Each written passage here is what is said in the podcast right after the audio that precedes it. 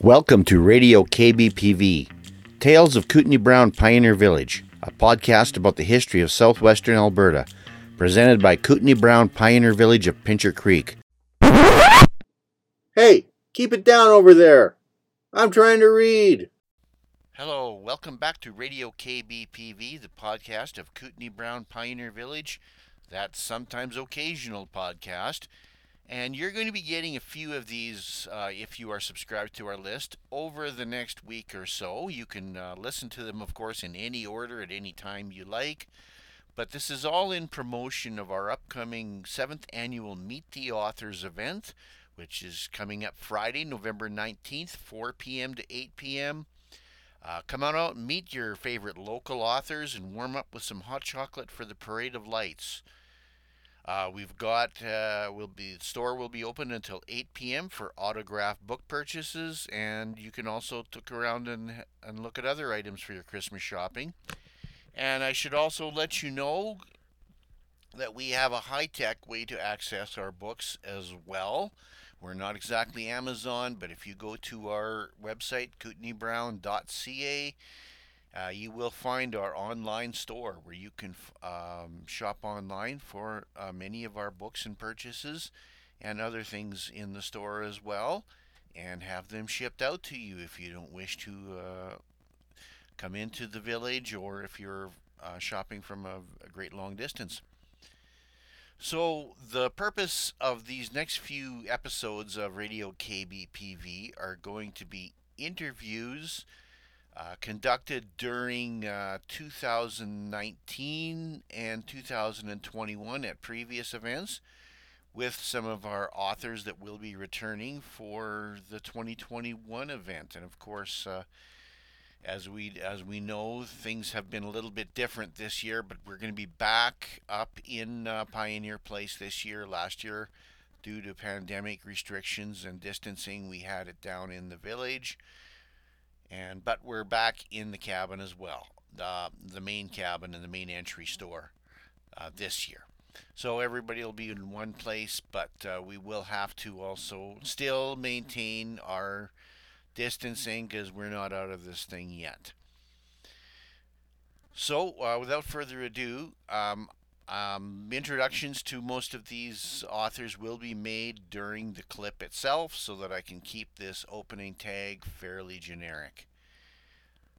We'll see you out on Friday, November 19th, and if we don't, we perhaps will see you through the Christmas season at our other events coming up uh, in the in December such as our annual Christmas cookie sale happening on December 5th at the Village throughout the uh, the morning from I believe we're opening at 10 a.m. and running until the the afternoon.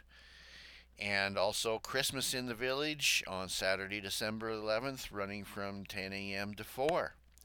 And a few odd uh, crafting opportunities and courses that will also be offered in that week between the 5th and the 11th.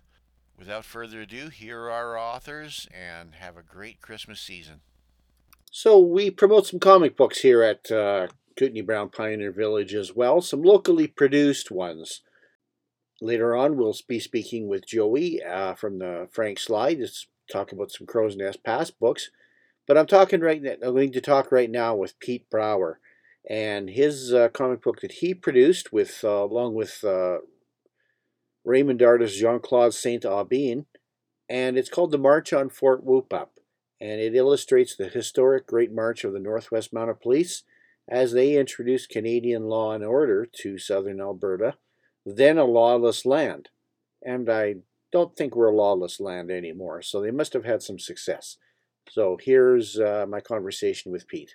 So I'm here with my good buddy Peter Brower, and uh, Peter Peter is authoring, and he's authoring a I call it some people will call it a graphic novel, but I'm not ashamed to call it a comic book, and it's called The March on Fort Whoop-Up. I've never heard of this place, this Fort Whoop-Up place. Uh, can you tell me a little bit about it, and why do we need to march on it? Well, uh, it was the biggest uh, uh whiskey fort in the southern part of what was now Canada here in South in the Western Canada, and uh, Macdonald needed to put a John A. Macdonald. John A. Macdonald put a force together to uh, not only uh, get rid of the whiskey trade, but also make sure that Americans were going to take over the southern part of what is now uh, Alberta and Saskatchewan. So that was the, that was the march. That was the march on Fort Whoop-Up, uh, basically. Uh, Basically, the beginnings of what we today call the RCMP. exactly, yeah, Northwest So their origin story, is, is to say it in comic book terms. What's that? Their origin story. Yeah, yeah. Yeah. Uh, it, it hasn't been done before. There's lots of comics that were done about the RCMP uh, um, by the Americans. Uh, Sergeant Preston of the Yukon and uh, King of the Royal Mounted were comics were done in the 50s and 60s, even back in the Those 30s. are romanticized. Exactly, yeah. But the actual story of the March West was never done before. So And you had Um, so, so if I'm speaking to a comic book audience, and I think I might be, uh, you never know who I'm going to share this with. Uh, you had a very noted uh, illustrator to use here. Yes, uh, Claude Saint Aubin. He's worked for all the major companies in the in the states. Uh, he's done Batman, Spider-Man, Superman, and uh, yeah, he did my comic. I think he's one of the best in the country uh, of old style comic, uh, realistic comic art. Uh, and we became friends. And I'm a carpenter, so I work on his house, and he works on my comics. well, very good. Uh, is there any particular story you'd want to tell me out of the comic?